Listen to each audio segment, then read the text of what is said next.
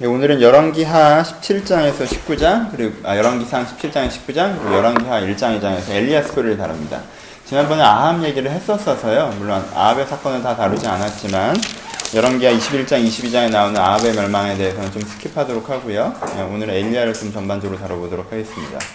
11시 30분에 두 사람밖에 없어서 제가 큰 슬픔을 느끼고 있었는데 그래도 20분이 지난 이 시간 제가 기대했던 숫자가 와주셔서 되게 감사합니다.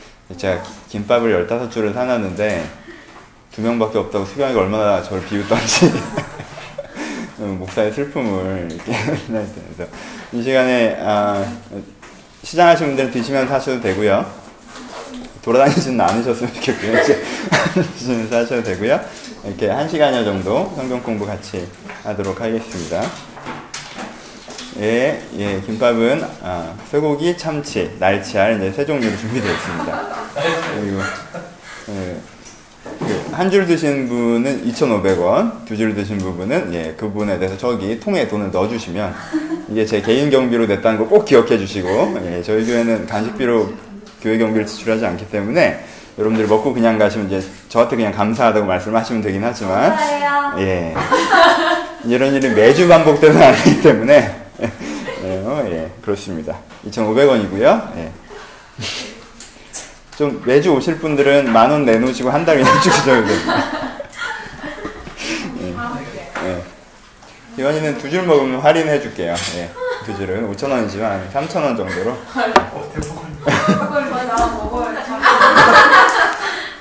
예, 그 선착순 3명 정도만 그렇게 하도록 하겠습니다.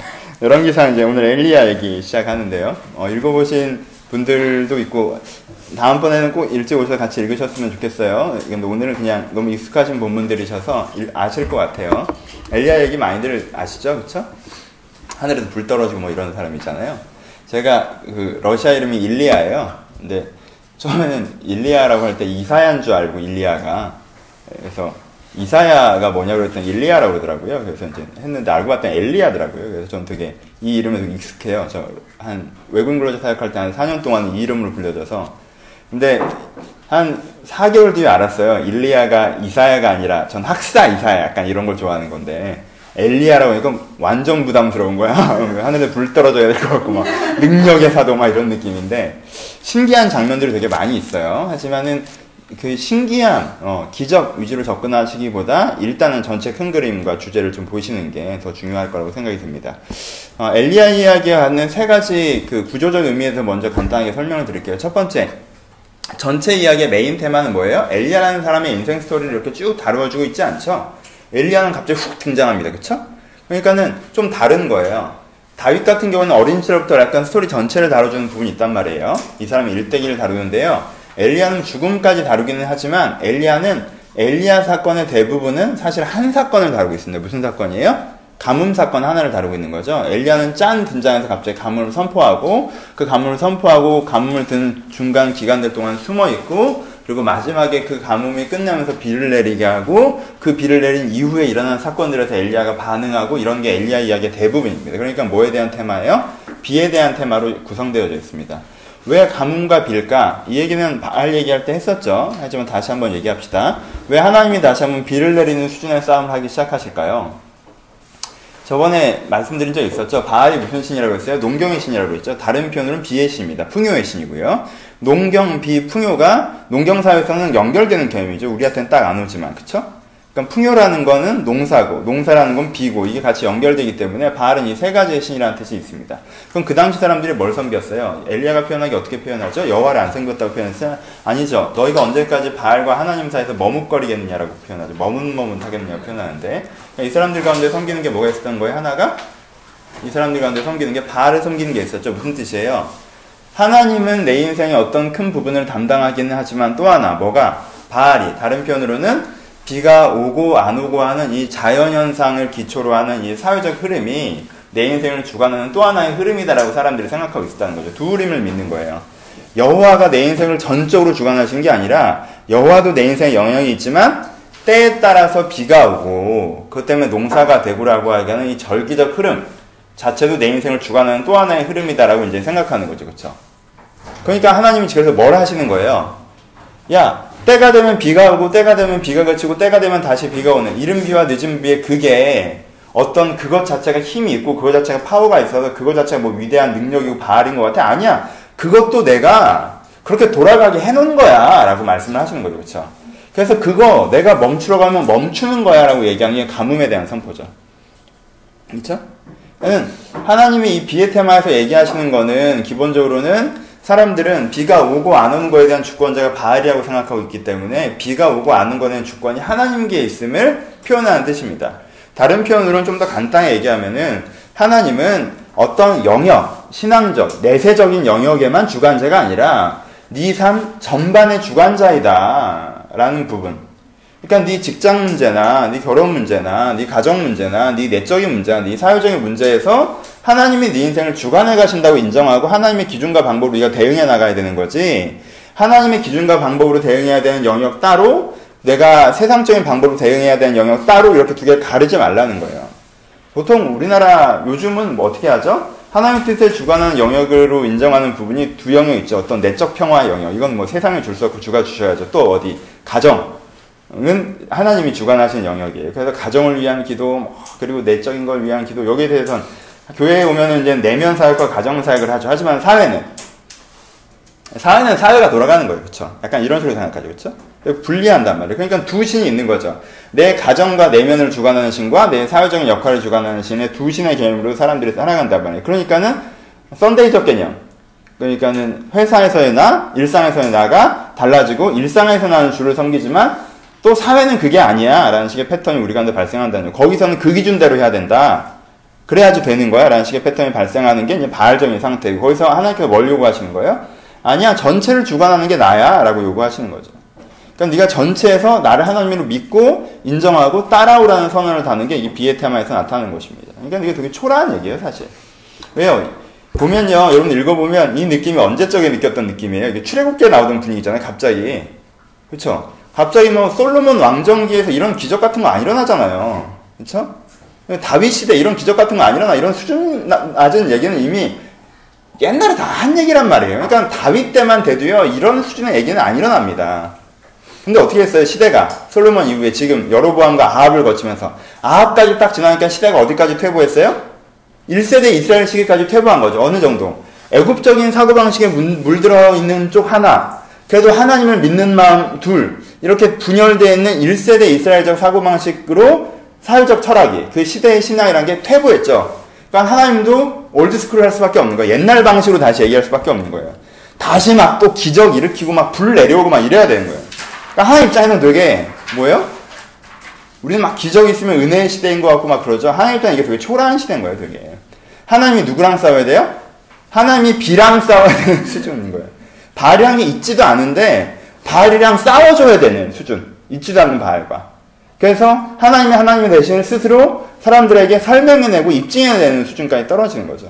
다윗 시대는 최소한 하나님이 하나님인 건 인정했죠. 그렇죠? 하나님인 건 인정하는데 아, 하나님께 주신 기회를 내 풍요를 위해서 내가 잘났다고 생각하고 살아가는 것과 아니다 그 인생의 기회를 주를 위해 써야 된다 이, 이 수준의 싸움을 싸웠는데 이제 그게 옛날 얘기가 되고 다시 훨씬 더 초라한 수준의 싸움 얘기가 되는 게 이제 비에 대한 테마에 대한 부분을 나타나 있습니다. 그렇죠?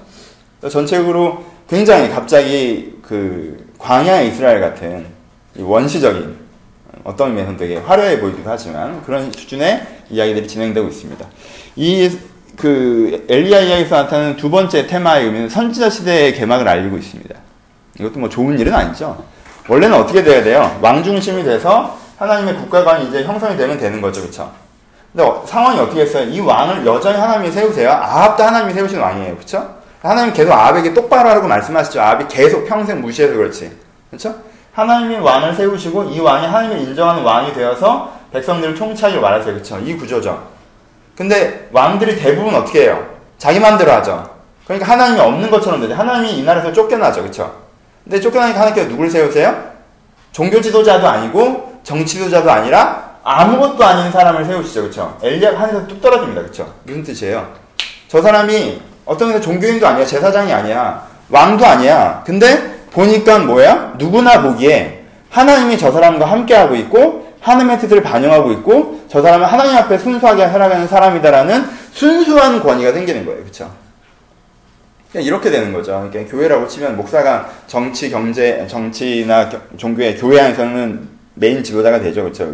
의사결정은 내가 하고 뭐 이렇게 한단 말이에요. 근데 보면 저 사람이 앞에 서 있는 목사는 하나님께를 분별을 못하는 것 같아요. 근데 여러분들 중에 누구로 할까요? 뭐 영화로 할까요? 영화가 저기 제일 어리나? 지수가 저 어리죠? 뭐 지수가 성령에 충만해서 누가 봐도 지수가 하는 말은 정말 하나님의 말이고 얘는 주의 뜻대로 사는 것 같고 얘가 기도하면 병이 낫고 막 이런단 말이야. 그럼 여러분들이 날 쳐다보겠어요? 지수를 쳐다보겠어요? 그렇죠? 설교 시간에 자고 설교 끝나고 나가는 복도에서 지수, 야 근데 내가 이런 기도 제목이 있단다고 이렇게 쪽지 같은 거 주고 그럴 거 아니에요. 그 상황인 거죠. 그렇죠? 근데 그 상황이 되면 뭘 보여줍니까? 목사가 주를 버리면 하나님이 버, 목사에게 버려지는 게 아니라 목사가 주에게 버려지는 거라는 거예요. 그렇죠? 그러니까 하나님은 여전히 어떻게 하세요? 주도권을 갖고 있는 거죠. 그러니까 선지자 시대라는 말이 무슨 뜻이에요? 하나님은 여전히 시대의 주인이란 뜻이에요. 왕들이 하나님의 뜻을 무시하면 왕들이 하나님의 뜻을 버림받는 거지.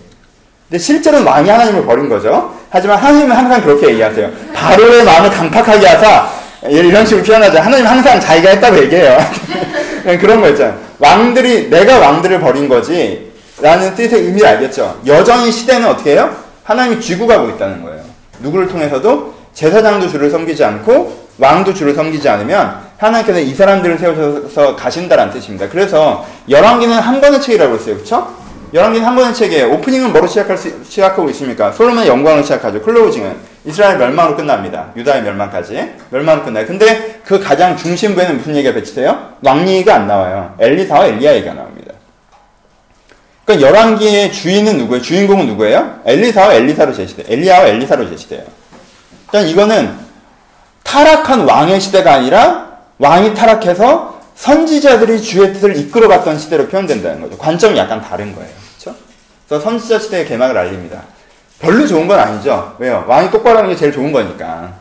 선지자는 원래는 보조 역할이잖아요. 나단처럼 왕이 앞으로 가지만 때때로 왕이 잘못하면 짚어주는 안전장치 역할을 하는 게 선지자예요. 그러니까는 정경이 완전히 잘, 정치 경제가 잘서 있어서 왕도 주를 인정하고 제사장이 신령하면 레위인이 진짜 선지자 같은 설교를 할 수 있는 수준이 되면요. 선지자가 필요 없는 시대가 되죠. 그쵸?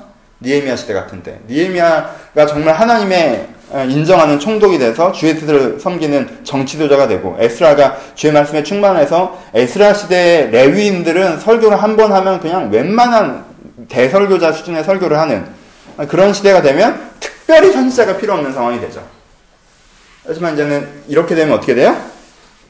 선지자가 특별한 선지자가 필요한 시대가 되는 거예요. 정말 뭐 불 내리고 불변만 타고 올라가고 뭐 이런 아주 뭐 이런 선지자가 필요한 시대가 되는 거예요. 시대의 악함을 대리적으로 나타내는 부분이기도 하지만 여전히 하나님의 주도권을 인정함을 표현하는 부분이기도 합니다. 세 번째 얘기가 제일 어려울 수 있는데 세 번째 얘기 가봅시다. 세 번째 엘리야 이야기에 신비의 지우개예요. 지워질 것 같죠? 안 지워져요. 왜 그럴까 이게? 그러지? 네, 너무 말란 말란서 그래요. 하여튼 나중에 다시 한번 할게요. 오케이 세 번째 여러분들이 이 부분에서 제일 많이 보셔야 되는 부분들은 구속사적 테마라는 부분입니다. 전체적으로 얘기하면 엘리야 얘기는 이제 다섯 가지 이야기로 이제 나오고 있어요. 다섯 장면 나오는데 첫 번째 장면이 뭐냐면 엘리야가 아, 그리시네 강가에서 그리시네 가에서 이제 숨어 있는 얘기로 시작돼요. 그쵸? 그리시네에서 숨어 있어요. 그럼 뭐예요? 까마귀가 날아와서 까마귀들이 날아와서 이제 먹여주고 샘에서 나는 물을 먹고 이러고 있는 거예요. 그쵸? 혼자 이렇게 까마귀들이 이거 개척교회 목사들이 제일 많이 하는 얘기죠. 까마귀가 날 먹이고 뭐 이렇게 좀 사람이 얘기했으면 좋겠는데 계속 까마귀 얘기고 막 계속 까마귀 얘기 많이 해요. 성교사님들 뭐 목사님들 많이 하는 아, 그 장면이에요. 하여튼 처음에 뭐 하는 거예요? 엘리야 거기서 혼자 있죠. 그렇죠? 혼자 거기서 하나님의 먹이심을 경험하는 것이 첫 장면입니다. 두 번째 장면에서 어디 가요? 어, 사르밧 과부의 집으로 들어가죠. 과부의 집으로 가서 두 가지 기적을 일으킵니다. 하나는 끝없이 솟아나는 기름. 끝없이 솟아나는 기름. 네, 기적을 하나 일으키고 또 하나는 뭘 일으켜요? 죽은 아들을 살리는 기적을 일으킵니다. 그쵸? 세 번째 얘기가 뭐가 나와요? 불의 제사. 그래서 하나님을, 하나님이 우리 가운데 이미 임자하고 계시고, 그리고 백성들의 마음에 함께 돌아오게 하려고 하는 그 불의 제사를 드리는 것이 엘리야의 메인 사역이죠. 그 장면이 나오고요. 그 다음 장면 뭐가 나와요? 엘리야가 로뎀나무 아래서 죽여달라고. 하나님 저는 열조보다 낫지 못합니다. 저를 죽이소서. 라고 하면서 하나님의 세미한 음성을 듣는 장면이 그 다음에 나와요. 그쵸? 그리고 마지막 장면이 엘리야가 이제 승천한 장면이 나오죠. 이렇게 여러 장면이 나오고 있는데 장면 장면의 유사성을 먼저 봅시다. 맨 처음의 장면은 뭐 어떤 장면이랑 닮아 있냐면요. 이게 단순하게 닮았다는 의미는 좀 이따 설명드릴게요. 첫 번째 장면은 광야의 그리스도와 닮아 있습니다. 그렇죠? 광야의 그리스도는 안 먹었죠. 엘리야는 먹었어요. 담게 뭐가 닮았어요. 근데 메인 테마는 뭐가 있는 거예요? 광야의 그리스도는 어, 내가 떡으로 살 것이 아니요 말씀으로 산다라고 얘기하죠. 그렇죠? 뭐의 먹이심을 얘기해요? 내가 사람의 떡의 먹이심이 아니라 하나님의 먹이심을 통해 산다라는 고백을 깨닫고 아, 깨닫는다는 표현은 맞지 않죠. 고백을 고백하는 것이 광야의 예수고 엘리야도 그리시네가 엘리야도 하나님의 먹이심을 깨닫는 것이 그리시네가 엘리야죠. 그렇죠? 예수의 메인 사역이 뭐예요? 예수의 메인 사역 중에 하나가 죽은 나사로를 살리는 것이고 오병이어의 기적을 일으키는 거예요. 왜 이 두 가지 사역이 굉장히 중요하냐면은 첫 번째 치유적인 사역들도 많이 있지만 이 두 가지 사역이 중요한 이유는 예수가 뭘 증거하는 겁니까? 자기가 생명의 주관자라는 걸 증거하는 것이 죽은 자를 살리는 거고 오병이어는 뭐예요? 그냥 재밌고 맛있게 먹으라는 거 아니죠? 생명의 공급자라는 걸 증명하는 거죠. 그렇죠? 이 두 가지 사건이 있어요. 그래서 엘리야도 똑같이 뭐예요? 생명의 주관자 대신 하나님께서 생명의 주관자 대심을 표현하고 하나님께서 생명의 공급자 대심을 표현하는 장면으로 이 두 장면이 나오고 있죠. 그렇죠? 세 번째, 그리스도의 십자가 사역. 십자가의 예배라는 게 갖고 있는 기본적인 의미가 뭡니까? 쫓겨나셨던 하나님이 다시 한번 휘장을 찍고 이 땅에 다시 한번 임재하게 하고 그래서 백성들이 어떻게 해요? 하나님 마음 간대로 돌이키게 하는 게 뭐예요? 십자가 예배의 기본적인 의미죠. 그렇죠? 그리고 엘리야가 이렇게 표현합니다. 어, 이삭과 아브라함과 이삭과 야곱의 하나님께서 하나님이신 것과 내, 내가 주의 종인 것과 내가 주의 말씀대로 이 모든 일을 행한 것을 오늘 알게 하시고 주 여호와는 하나님이신 것과 주는 그들의 마음을 돌이키심을 알게 하소서라고 표현합니다. 이 불의 제사를 드리면서 하는 기도문이에요. 그러니까 뭘 표현해요? 하나님이 계신 것과 하나님이 이 백성들의 마음을 돌이키게 하는 분이심을 알게 하소서. 무엇을 통해서? 이 불의 임재를 통해서. 라고 고백했을 때 하나님께서 불로 임하시는 부분이 나오죠. 그래서 엘리야의 불의 제사와 그리고 그리스도의 제사의 주제적인 통일성이 있습니다. 그 다음에 뭐가 나오냐면은 이제는 어, 엘리야가 죽여달라고 하는 부분이 나오죠. 그쵸? 승천 이, 전에 승천 이전에 중간 과정에 나오는데 예수의 십자가 사역도 겉으로 보기엔 뭘로 보였지? 처음에는 승천 전까지는 실패를 보이죠, 그렇죠? 제자들이 뭐 하고 있습니까? 울고 앉아 있고 막 이렇게 숨어 있고 이렇게 되죠, 그렇죠? 예수님의 승천 이전에 예수님의 사역이 뭘로 보였어요? 실패의 사역으로 보이죠. 하지만 하는 예수님께서는 그 실패의 사역으로 보이는 그 사역을 통해서 뭘 만들어내셨어요? 교회를 만들어내시죠. 남은 자들을 만들어내신다는 개념이 나와요, 그렇죠? 그리고 엘리야의 사역도 실패 사역처럼 보였지만 하나님께서 뭐라고 얘기하십니까? 내가 바알에 무릎 꿇지 않은 8천 명을 남겨뒀다는 표현이 나오고요. 네 후대에 이, 이 사역들이 어떻게 계승될지에 대해서 얘기하시죠. 그렇죠? 그러니까 엘리야는 최종적인 승리일 거라고 생각했는데 하나님 이게 과정적인 승리이고 이게 분명히 승리라고 얘기하시는 거죠. 예수의 승천은 뭘 선포합니까? 예수의 모든 사역이 성공했다는 것과 예수님이 하나님이신 것을 증명하는 게 예수의 승천이죠. 그렇죠? 그리고 엘리야의 승천은 뭘 의미해요? 엘리야가 그 사회적으로 뭔가 이뤄내지 못했어요. 그렇죠? 끝까지 아합이 사회적으로 이겼습니다. 그렇죠? 아합은 끝까지 안 바꿨어요. 하지만 승천을 통해서 뭘, 뭘 선, 선포합니까? 엘리야의 인생 전체가 뭐예요? 승리의 인생이라고 선포하는 거죠. 엘리야가 승리하였다고 선포하는 것입니다. 그렇죠? 하나님께 인정하시는 장면이고 그리고 하나님께서 승리하셨다라고 선포하는 장면입니다. 그렇죠? 그러니까 전체 테마를 앞으로 뒤로 좀 더 가보죠. 맨 앞에 우리가 솔로몬 얘기할 때 솔로몬이 가지는 메인 상징성이 뭐라고 그랬어요? 솔로몬의 타락이 가지는 메인 상징성이. 여자의 유혹을 통해서 루시퍼적 상징성이라고 그랬죠? 여자의 유혹을 통해서 자기가 스스로 왕이 되는 하나님의 왕대심을 멸시하는 그게 솔로몬이 가지는 상징성이라고 했어요. 그래서 솔로몬의 테마는 누구와 닮아있다고 그랬어요? 아담의 테마와 닮아있다고 했어요. 그쵸? 그럼 솔로몬이 타락하기 이전 상태, 그러니까 영광의 솔로몬, 열왕기 1장부터 그 초반부에 나오는 그 영광의 솔로몬은 뭘 닮아있어요, 그러면은? 하나님이 예루살렘 성전에 가득 임하시고 그 백성이 하나님을 섬기고 은은 돌처럼 굴러다니던 시기는 뭘 상징해요? 에덴을 상징하는 거예요. 그렇죠? 에덴적인 시기를 상징하는 게 메인 처음이고 그 다음에 뭐가 나타나요? 솔로몬의 타락이 아담의 타락으로 나타나죠. 그 다음에 누가 나타납니까? 아담이 타락한 이후에 창세기를 공부할 때 기억하시죠? 그 다음에 뭐가 나타났어요? 가인이 타락을 더 가중시키고 라멕이 타락을 더 가중시키고 이런 표현들이 나타나죠. 아담이 타락한 이후에 그 다음에 여로보암이 타락을 더 가중시키고 그 다음에 아합이 타락을 더 가중시키고 그렇죠? 이게 opening의 테마예요. 열왕기에서 나타나는. closing의 테마는 어떻게 가냐면요. 아직 안 했지만 closing은 뭘로 끝나요? 그래서 결국 이스라엘이 하나님께 심판받는 그렇죠? 최후 심판적인 개념이죠.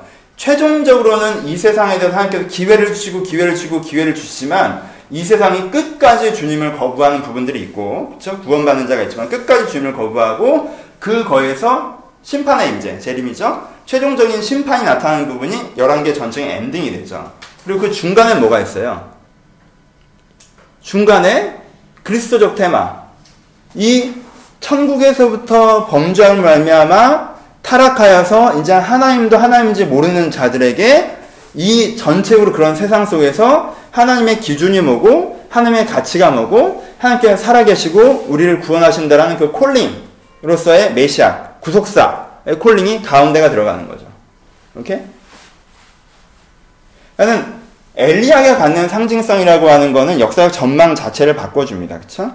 그러니까 솔로몬에서 시작해서 예루살렘 성의 멸망으로 끝나고 그리고 중간부 한가운데는 이 인간, 왕이었던 인간들, 하나님께서 대리자로 세우셨는데 인간을 세상에. 자기가 스스로 왕이 되어서 하나님께서 아무리 나에게 돌아오라고 하여도 자기가 스스로 왕이냐 자기를 살아가서 결국 전체적인 그림으로 멸망까지 가는 이 전체적인 인류 역사라는 그림 속에서. 그래서 창조에서 멸망으로 끝나는 이 인류 역사의 그림 속에서 이 멸망이 그저 멸망이 아닌 것은 무엇이 있다? 하나님께서 분명히 그 가운데 하나님의 사람을 보내셔서 하나님의 아들을 보내셔서 그의 마, 말씀으로 그의 선포로 믿는 자들에게는 새로운 변화의 기회들을 제공하고 계신다라는 그림을 그리고 있다는 거예요. 그래서 열왕기서 전체가 그냥 이왕 저왕 이 나쁜 놈 저 나쁜 놈 얘기가 쭉 날되는 게 아니라 열왕기서 전체가 전체 역사 시대라는 것들에 대한 축소판으로 제시된다는 거예요.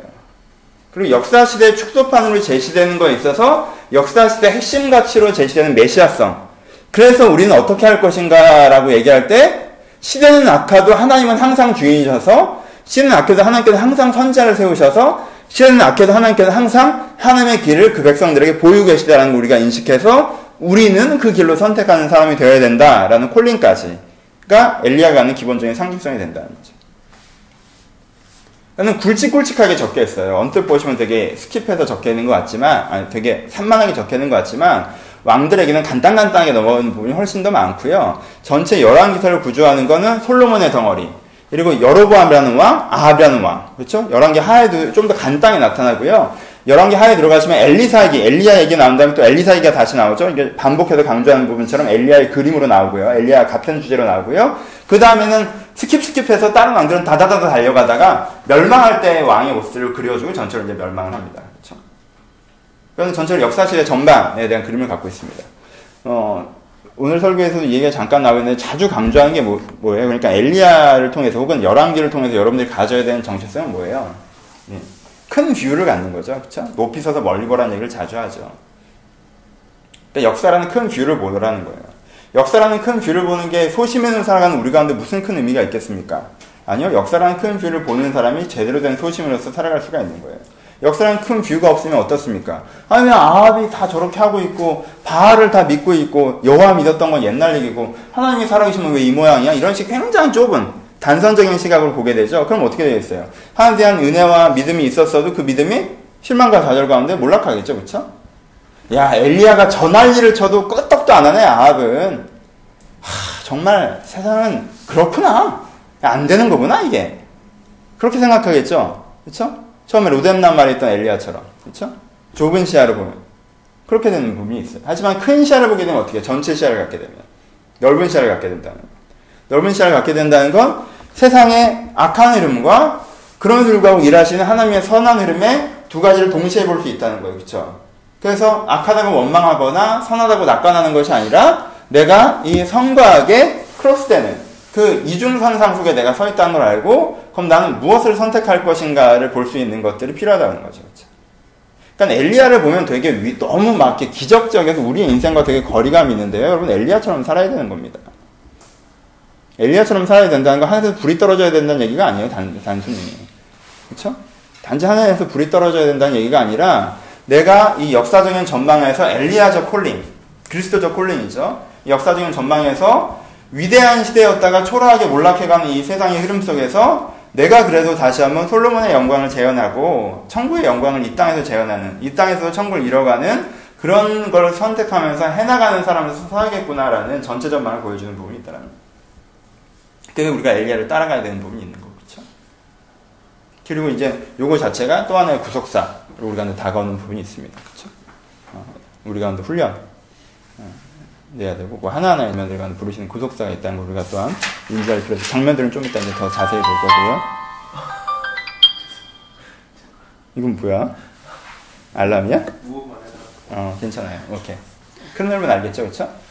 11개가 되게, 어, 자주 되게 평가절하돼요. 사무엘은 다윗이 나오, 다윗이 나오잖아요, 사무엘서는. 사무엘서는 다윗이 좀 나오고, 11개는 그냥 모르는 애들이 많이 나오잖아. 그리고 뭐, 다 못했대. 뭐, 얘는 이런 나쁜 놈이었고, 쟤는 저런 나쁜 놈이었고, 막 이러니까 뭐, 그래, 넌 나쁜 놈이었구나, 막 이렇게 되는 부분들이 있는데, 그래서 이제는 전체 그림이 안 보이는 부분들이 있어요. 하지만은, 어, 엘리야 얘기가 중심이라는 것들을 여러분들 되게 다시 봐야 돼요. 그래서 사실 선지자에 대한 이야기가 더 크게 나오지 왕에 대한 얘기가 더 크게 나오지 않는다는 거예요. 그리고 그 왕은 솔로몬이나 멸망의 왕, 여로보암, 아하 이 전체 그림을 보여주는 거죠. 아담, 가인, 라멕 얘기 나오듯이 그런 식으로 딱 돼 있어요. 그러니까 잘 썼어요 이것도 사실은. 주제의식이 있는 사람이 쓴 거죠. 그렇죠? 그래서 큰 그림을 볼 수 있는 책으로 열왕기를 이해하시는 게 되게 좋습니다. 역대기는 좀 달라요. 그러니까 현상적으로는 열왕기는 북이스라엘 중심으로 역대기는 남유다 중심으로 쓰여진 부분들이 있어서 그렇긴 하겠지만 어, 톤이 전혀 다릅니다. 열왕기의 주제와 역대기의 주제는 완전 달라요, 사실은. 같은 왕들의 얘기를 하고 있지만. 그러니까 다른 책이에요. 그러니까 또 반복된다고 느껴지기 때문에 더 열왕기와 역대기가 같이 평가절하 되는 책이 있는 부분이 있는데 그리고 역대기는 또 이렇게 좀 은혜로운 얘기가 많이 나거든요. 유다 왕조 중심으로 하니까 은혜 얘기들이 되게 많아요. 그러니까는 제일 별로 이라고 평가되는 게 열왕기라는 책이 좀 평가절하되는 부분들이 있습니다. 근데 그렇게 보지 마시고 어, 열왕기를 통해서 어, 인류라는 배가 침몰하는 거에 대한 이 침몰해가는 이 도도한 흐름에 대한 안타까움과 그 중에서 타협하지 않고 어떤 사람으로서 내가 싸워가야 되는가에 대한 도전 의식 같이 줄 수 있는 책이 이 열왕기라고 다시 한번 생각하셨으면 좋겠습니다. 이제는 좀 장면으로 들어갑시다. 전적인 구조적인 의미를 좀 말씀을 드렸고요. 장면들은 여러 가지가 나오죠. 장면 하나하나가 좀 설교적 가치가 있는 장면들이에요. 왜냐하면 인물들을 굉장히 입체적으로 다루고 있기 때문에 그리고 장면들을 되게 익사이팅하게 되게 흥미진진하게 다루고 있기 때문에 하나하나가 되게 설교로서도 만나볼 수 있고 또 제가 여러 번 또 설교했던 본문들이기도 해요. 오늘 그냥 그 주제들을 간단간단하게만 좀 치고 정리하면서 지나가도록 하겠습니다. 기다리는 엘리야의 장면부터 이제 시작을 하죠.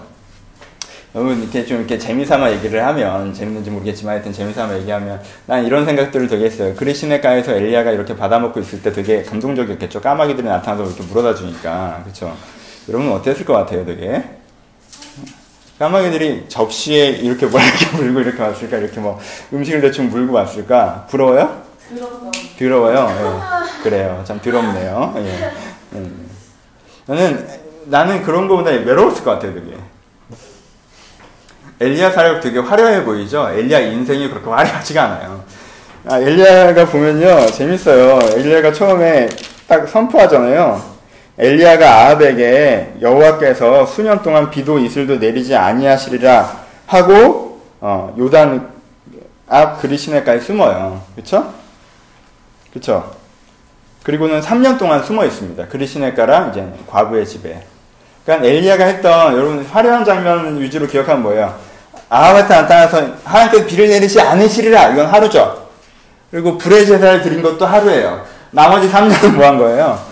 시내가에서 이제는 오늘도 아침이 되면 까마귀가 몇 시에 올까 이렇게 쳐다보면서 까마귀 기다리고 어, 이렇게 까마귀가 물어오면 새끼 너무 침을 많이 이제 더럽게 물고 왔네 이러면서 그렇게 먹고 마시고 이런 거 하는 거죠. 그쵸? 그러고 지냈어요. 한 1년 반은. 그 다음에 뭐였어요? 하나님께서 이제 시냇가에 물이 마르니까 내 생각엔 시냇가에 물이 마르면은 삼손처럼 샘이 터지게 하면 될 것 같은데 하나님께서 뭐라 그래요? 야 여기 물이 말라가니까 이게 좀 옮기라 그러죠. 근데 옮기는데 어디라고 어디로 옮기라고 그래요? 사르밧 과부한테 옮기라고 합니다. 또 과부한테 딱 가죠. 그래서 나를 섬기라고 하죠. 과부가 뭐라 그래요? 지금 먹고 죽으려는 짬입니다라고 그러죠. 기름 요만큼이랑 가루 요만큼 남아서 아들이랑 나랑 요거해서 만들어 먹고 죽일려는 판입니다, 우리가. 라고 얘기를 한단 말이에요. 그럼 엘리야 입장은 어때요? 좀 부잣집까지는 아니어도 웬만한 집에 좀, 그렇죠? 그리고 엘리야도 남자인데 이렇게 과분의 집에 얹혀있고 그러면 좀 미안하잖아요. 왠지 정부도 갈아야 될 것 같고 부담스럽잖아요. 네? 근데 과부의 집에 가난한 과부의 집에 하나님께서 가라고 하신단 말이에요. 그렇죠? 엘리야의 멘트가 가관이에요, 사실. 내가 내가 여기 주시야 나를 좀 섬겨라. 목사님, 저 지금 부도 나서 쫄딱 망했고요. 그래서 지금 한 2만 원 정도 남아서 그래갖고 마지막으로 제가 먹고 싶던 거 하나 먹고 죽을라 그래요. 저. 저 오늘 저녁에 한강 가는 게 스케줄이에요, 목사님. 이러면 이러면 내가 얘를 붙잡고 용기를 북돋아주고 내가 잘못했다 그러고 까마귀한테 받은 것 중에 남은 거 있으면 좀 꺼내고 막 이래야 되잖아요. 거기서 엘리야가 뭐라 그래요? 일단 만들어서 나부터 먹이라고 하죠. 일단 만들어서 나부터 먹이라고 합니다. 그렇죠? 엘리야가 그러기 쉬웠을까요? 어려웠겠죠, 되게. 어려운 거예요, 이게. 그렇죠? 과부가 더 대단해. 나라면 거기서 하나님의 사자가 일단 나부터 먹이라고 하잖아요. 그리고 걱정하지 마라. 일단 나부터 먹여. 걱정을 하지 마. 어? 내가 다 약간 이 뉘앙스로 얘기를 하잖아요. 그럼 그 능력으로 네가 해먹어라 이럴 것 같아요. 얼마나 좋아. 괜찮아요. 먼저 엘리야가 어, 그렇게 먹을 게 없니? 봐. 짠짜잔 하고 이렇게 오병이어 같은 거 쫙 한 다음에 봤지? 나 이런 사람이야. 그러니까는 나를 집으로 드릴, 드릴래 안 드릴래라면 과부가 어떻게? 얼씨구나 드리겠죠. 그쵸? 근데 뭐라 그래요? 일단 맥이라고 그러죠. 거기서 그를 신뢰한다는 게 어려운 일입니다. 그쵸? 굉장히 초라하게 보인단 말이야. 약간 사기 같고. 그렇죠? 근데 엘리야라는 과부가 대단한 부분은 거예요. 여기서 뭘 봐주니까 이게 기적을 보는 믿음이에요, 사실. 기적이 일어나리라고 믿는 거기보다는 지향같이 내가 가뭄이 끝나고 비를 내리는 사람으로 내가 준비되어야 된다고 생각하고 내가 이거밖에 없지만 하나님의 사자가 자기를 섬겨달라고 얘기할 때 그를 섬기겠다라는 지향 가치를 가지고 그 과정에서 내가 그 어려움을 감내하겠다라는 생각을 갖고 있으면 그것을 통해서 뭘 볼 수 있다는 거예요? 하나님께서 쓸 것을 채우시는 기적을 볼 수 있고 하나님께서 의미를 가르치는 기적을 볼 수 있다라고 얘기를 하는 거예요. 근데 이게 정확하게 누가 안 한 거예요? 여로보암이 안 한 거죠. 아합이 안 한 거고. 그렇죠? 판을 딱 보니까 그런 식으로 굴러가면 나한테 해롭게 됐단 말이야. 주의 뜻대로 하면. 나한테 어려울 것 같단 말이에요. 그렇죠? 여로보암 특별히 그랬죠? 어, 그러면 안 될 것 같단 말이에요. 그러니까 어떻게 해요? 하나님을 신뢰하지 않고 자기 방법이 들어가죠. 그렇죠? 엘리야가 하나님 정말 더러워서 까마귀 갖다 준거못 먹겠습니다. 아이고, 너무 심심해서 여기서 못 살겠습니다. 아니, 선지자 몇 명, 한 8명이라도 모아서 숨겨줘야, 이렇게 지낼만 하고, 수다도 떨고, 고수업도 치고 할 텐데, 이렇게, 어, 지겹습니다. 못 하겠습니다. 라고 해서, 선지 학교 같은 데를 자기가 찾아갔다며. 그리고 자기가 평소에 그 사람은 명망했어요. 나중에 몇몇 사람이 나오잖아요? 그런 탄압 속에서도 믿는 선지자를 숨겨줬던 지도자들이 나오잖아요. 그쵸? 그 지도자 중에 한 명을 찾아가서 나를 숨겨달라고 얘기하는 방향으로 할 수도 있잖아요. 그게 제일 합리적인 선이잖아요. 그렇죠? 근데 내가 합리적인 선을 찾아가는 것이 아니라 하나님께 나에게 부르신 바에서 찾아가는 것. 그것이 그 시대 왕들이 하지 못했던 거고 그리고 엘리야와 이 과부가 했던 거죠. 그렇죠? 대단한 거죠. 나는 개척교회 목사들이 하도 이 까마귀 얘기를 해가지고 개척교회 목사가 하는 게 아니라 개척을 했다고 하면 다들 나한테 그 까마, 내가 까마귀 얘기만 작년 12월에서 올 1, 2월, 3월 사이에 까마귀라는 단어를 수십 번을 들었어요. 내가 아주 개척합니다 그러면은 내가 뭐 아직 힘들다고 나는데 아, 하나님께서 까마귀들을 보내실 거야. 그래서 너무 까마귀 얘기를 얼마나 하는지. 근데 틀린 말은 아니에요. 그쵸? 내가 이렇게 하면은 이런 이런 이런 어려움들이 있을 것 같아서 그 어려움에 대한 대안은 없지만 내가 하나님의 기준과 가치로 한다면 좀 이렇게 해야 될 것 같다. 일단 그렇게 하자. 라고 했을 때 그 나머지 블랭크는 하나님께서 좀 채우실 거라는 믿음이 있어야 된다는 거, 어떤 의미에서. 그래야 뭔가 도전이 가능하고, 그래야 어느 정도 하나님의 기준을 지키는 수 있는 것이 가능하고, 타협하지 않은 정신이 가능한 거지. 내가, 어, 합리화하는 습관, 타협하는 습관, 다음 계단을 보여줘야 내가 발을 내딛는 습관을 갖고 있다면, 내 인생을 통해서 하나님의 기적이라는 건 보기 어렵다라는 거죠. 그렇죠? 그런 부분들에서 내가 이 첫 장면에서부터 배워야 되는 부분들이 있습니다. 그러니까 엘리야는 스스로를 뭐로 증명하는 거예요? 스스로 하나님의 사람을 증명하는 거죠. 세례요한이 그랬고 예수님이 그랬던 것처럼 그렇죠? 내가 육신의 욕망이 있어서 40일 동안 금식하는 게 무엇인가? 내가 욕망을 따르지 않고 말씀을 따르는 사람이라는 걸 가장 극단적으로 증거, 증거하는 게 40일 금식이잖아요. 그렇죠? 이거는 뭐 법은 아니어서 이거는 그냥 에피소드 이거는 해석의 여지가 많아서 뭐 그냥 결과론적인 얘기고 아무것도 아닌 얘기긴 한데 이창수 목사님 아버님이 40일 금식하다 돌아가셨잖아요. 이창수 목사님 아버님이 40일 금식하다 돌아가셨어요. 굶어 죽으신 거예요? 예. 대단했거든요. 자의로 굶어 죽은 거죠. 손을 뻗으면 먹을 게 있는데. 대단한 거잖아요. 그렇죠? 근데 그 가족들 입장에서 얼마나 기가 막혔을까. 조그만 내가 이 조그만 교회 이런 조그만 교회 하시는 목사님 것 같은데 이 조그만 내가 40일 목회가 잘 어, 목회를 진짜 내가 제대로 할 때 40일 금치라 내가 굶어 죽었어. 그럼 이한이랑 와이프 입장이랑 교인들 입장에 얼마나 황당해요 그게. 하나님이 안 계신 것 같죠 그렇게 되면. 그래서 이찬수가 나온 거예요 어떤 의미에서. 어찌됐건 하나님께서 사람들 눈엔 거기가 끝처럼 보였지만 그 다음에 또 풀어가시는 것들이 있잖아요. 그쵸? 그냥 그 고백 자체 내가 40일 금식을 하겠다는 것도 아니고 시키겠다는 것도 아니에요. 저는 안 할 겁니다. 여러분. 저를 그런 눈으로 쳐다보지 마세요. 저는 안 할 거예요. 걱정하지 마세요. 죽지도 않을 거고요. 저는 살아, 전 잘 먹고 잘 살아서 이렇게 할 겁니다. 근데 포인트는 그거죠. 하여튼 예수의 고백에도 그 40일 금식 기도가 담고 있는 고백이라는 게 난 욕망으로 진짜 하지 않고 말씀으로 살겠습니다라는 고백이 40일 금식 기도 가운데 담겨 있는 거예요. 그렇죠? 그리고 처음에 엘리야가 고백한 것도 그 고백인 거예요.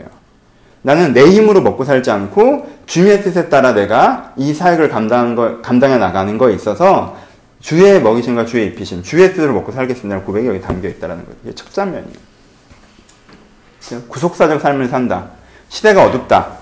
아, 여러분 뭐 교회욕 많이 하시고 시대욕 많이 하실 수 있어요. 근데 우리가 이렇게 교육이랑 시대욕을 여기서 할 수 있는 나이가요. 지수 영화까지예요. 기완이 여기까지.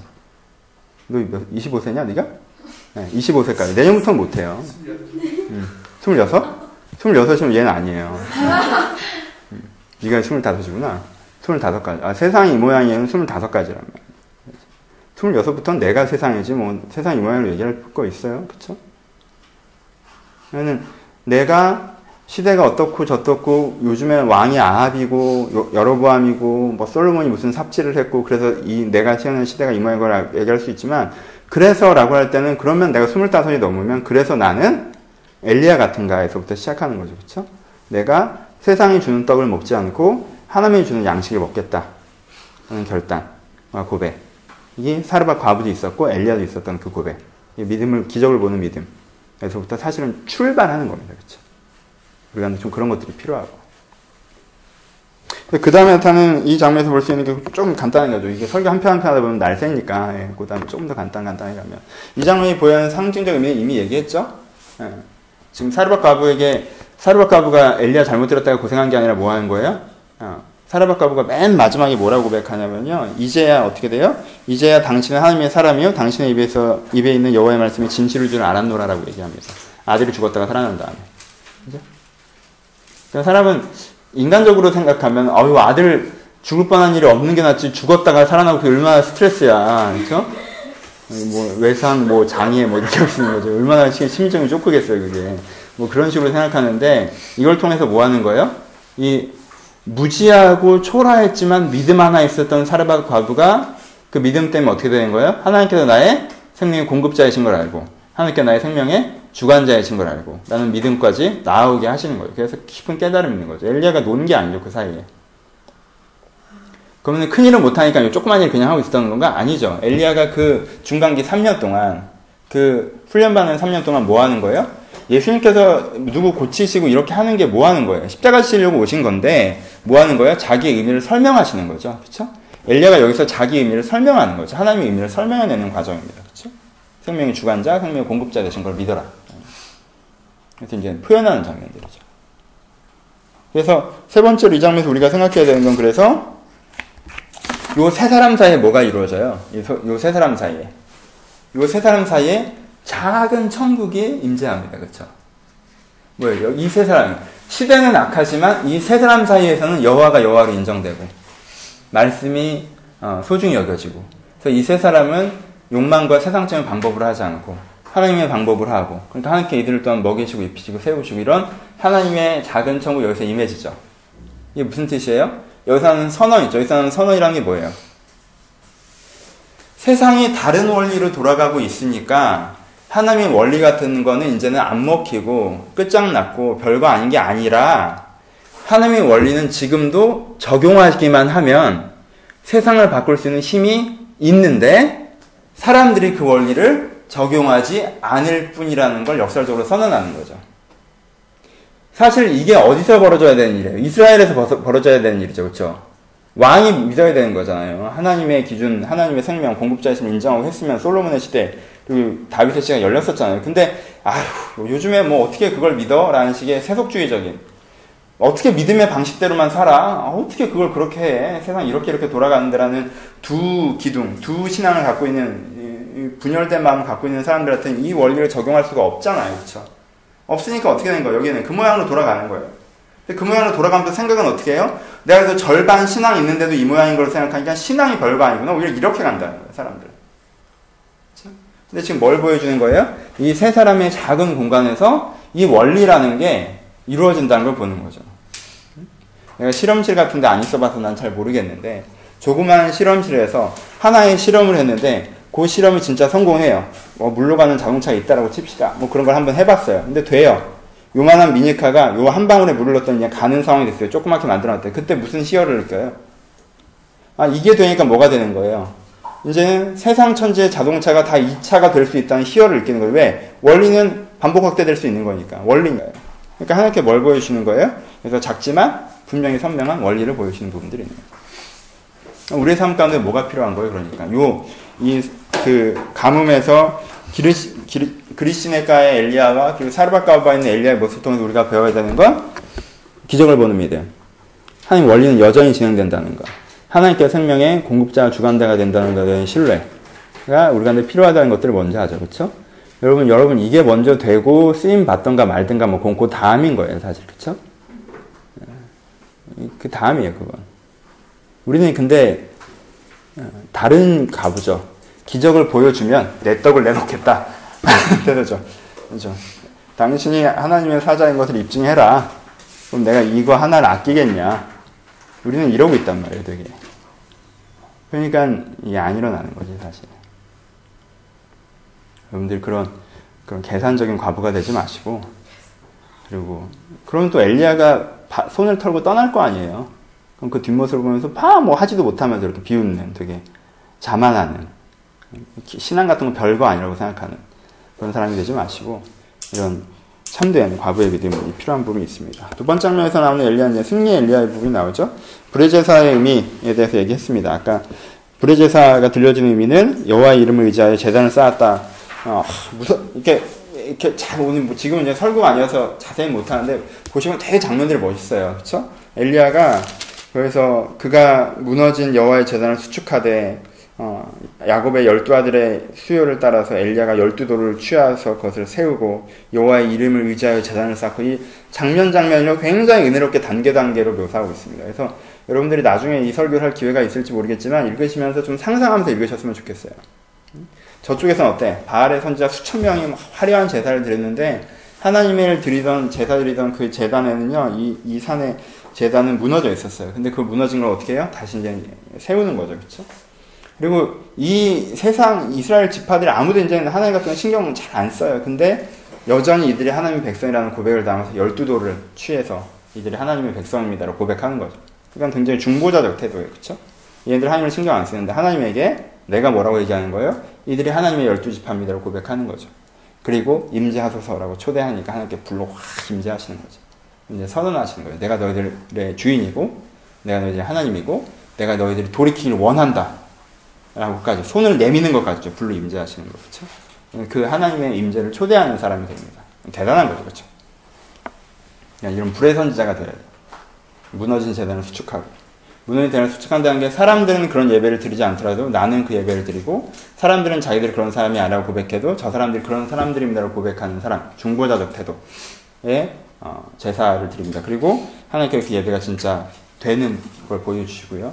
어, 믿음의 임재 똑같이 아까 앞에서 반했던 부분에 대한 반복이죠. 하나님 비를 내리소서 하면 비가 확 오면 되는데 가면서 올라가서 이렇게 기도했더니 처음에 아무것도 안 보이죠. 그렇죠? 그래서 이제 다시 가서 보라 그랬더니 또 안 보이고 그렇게 그 종의 마음은 얼마나 탔을까?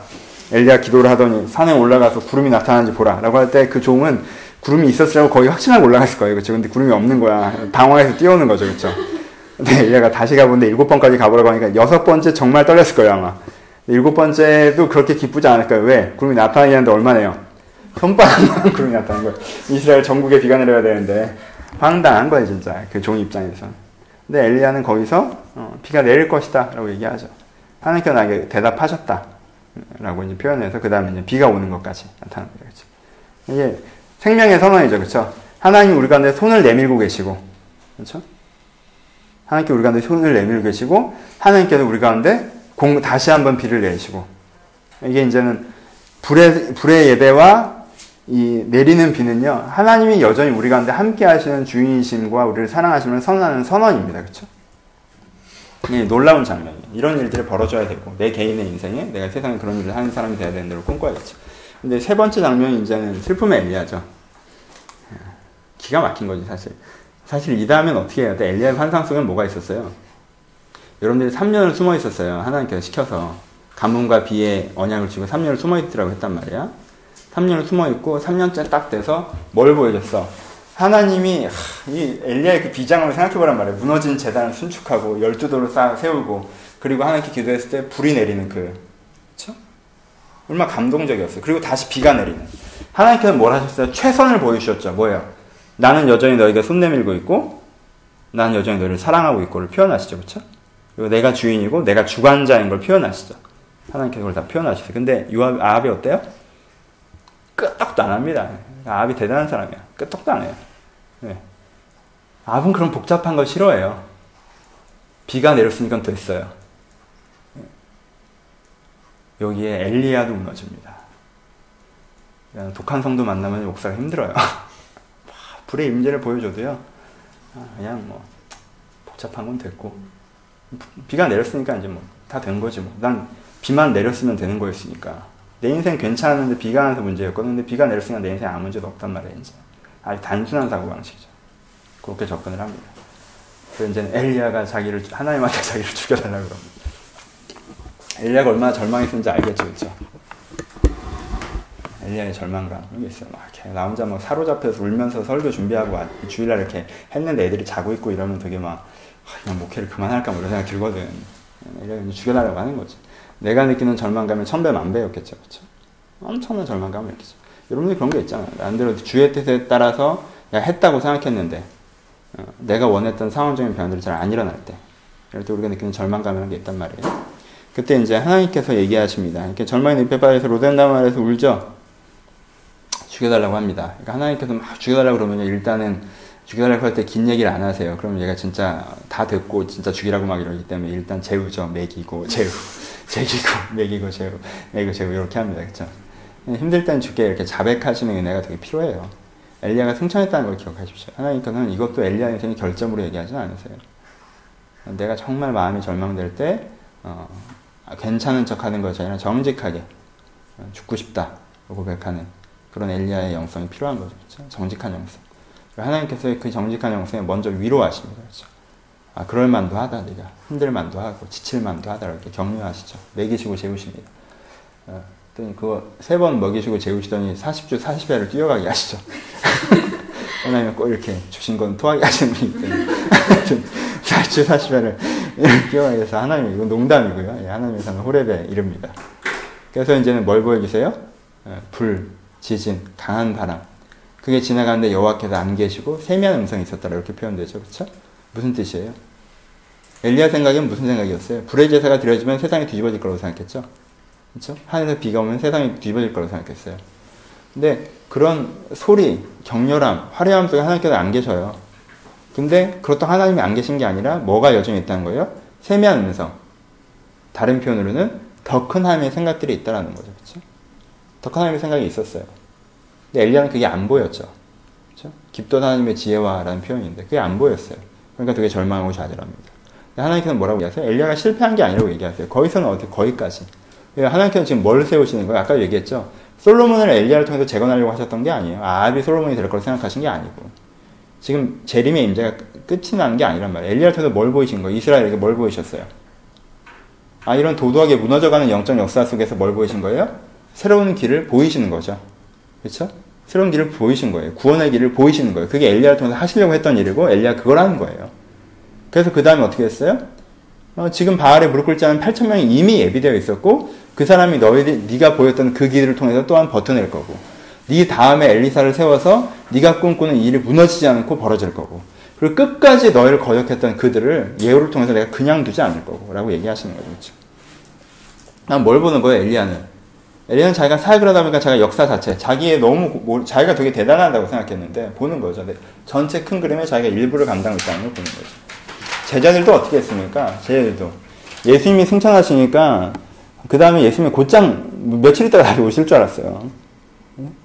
그렇게 예수님이, 제자들은 그때 예수님이 2011년째 안 오고 있다는 걸 알았으면 깜짝 놀랄걸요? 좀 이따 오는 줄 알았거든요. 올라갔으니까 이제 내려오겠거든요. 이러고 열심히 전도를 한 거예요. 예. 저기, 뭐, 저기, 그러니까 포르투갈까지 가면 거기가 땅끝인 줄 알고, 거기까지 전도하면 예수님이 오는 줄 알고, 바울도 이제 그럼 거기까지 하고 예수 오고 이렇게, 이렇게 한 100년의 쇼부를 칠 생각이었던 거예요. 그때 사람들은. 그러니까 생각을 되게 짧게 하는, 그러니까는 계속 물어보잖아요. 막. 예. 근데 때와 기한에 대해서 예수님께서 얘기를 잘 안 하시죠. 그쵸? 그렇게 생각하지 말라는 거예요. 그러니까 뭐가 남겨져 있어요? 예수를 믿으면 예수가 그 이 땅에 와서 뭘 남겼습니까? 남은 자들을 만드시, 구루터기를 만드시지. 예수는 이 땅에 구루터기라고 표현하죠. 그렇죠? 남은 자들을 만드시는 거지 새 세상을 시작하시는 거 아니에요. 그건 뭐예요? 종말 때예요. 왜? 여전히 사람들에게 기회가 있기를 바라시니까. 그렇죠? 불의 제사를 보지도 않고 보고도 회개하지 않았던 사람들이 엘리사를 통해서 남은 8천 명을 통해서 더욱더 알아가기를 바라시니까 기회 주심이죠. 그렇죠? 이게 한 번에 안 되고 서서히 번져 갈 거라는 걸 아시기 때문에 그 기대를 갖고 여전히 구루터기로 남겨주시는 거죠. 그러니까 내가 내 인생에 대해서 무슨 시간, 어, 조급한 시간 버릴 필요들이 있다는 뜻이고, 내가 한 장면에 몰입해서 하나님한테 계속 죽여라 살려라 하지 말고 제가 이 나이에 결혼을 못했습니다. 이 나이에 취업을 못했습니다. 이 나이에 제가 이런 상황입니다. 저런 상황입니다. 이게 이렇습니다. 저게 저렇습니다. 이렇게 하고 한 장면을 갖고 목숨을 걸지 말고 내가 하나님의 큰 그림 가운데 내가 함께하고 있는가를 바라보는 것들이 필요하다라고 이 슬픔의 엘리야를 통해서 보여주고 있습니다. 마지막에 승천의 엘리야.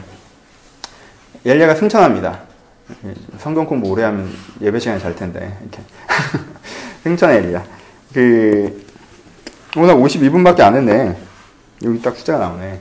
생선 엘리야. 그러니까 아까 처음에도 얘기했죠.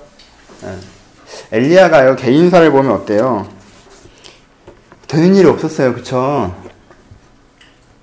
엘리야가 참 되는 일이 없어요. 엘리사는 그래도 왕들한테 큰 소리 뻥뻥 치면서 했어요. 막 엘리 그 다음에는 엘리야가 해놓은 게 있어서 왕들이 악해도요 엘리사한테 꽉꽉 꺾었습니다. 막 그리고 막 이방 장군도 막 낫게 하고 이방 군대가 쳐들어오는데 엘리사가 혼자 물리치고 막 이렇게 잘 나가잖아 엘리사는 막 확확 해요 엘리야랑 수준이 달라요 그러니까 그리고 엘리야는 엘리사는요 이게 선지 생도들 자기 밑에 자기 제자들을 쫙 끌고 다녔습니다 그러니까 가오가 다르잖아 엘리야는 뭐 했다고 그랬어요 숨어 있고 까마귀 기다리고 바보한테 얹혀 살고 막 자기가 평생 깨달은 그리스도의 은혜의 정수를 하나님의 은혜의 정수를 과부와 과부의 아들에게 계속 가르치고 막 이러고 있는 거잖아요 그렇죠 엘리야 인생이 여러분들이 자꾸 불의 제사를 생각해서 그런데 그렇게 화려하기만 하지 않았어요.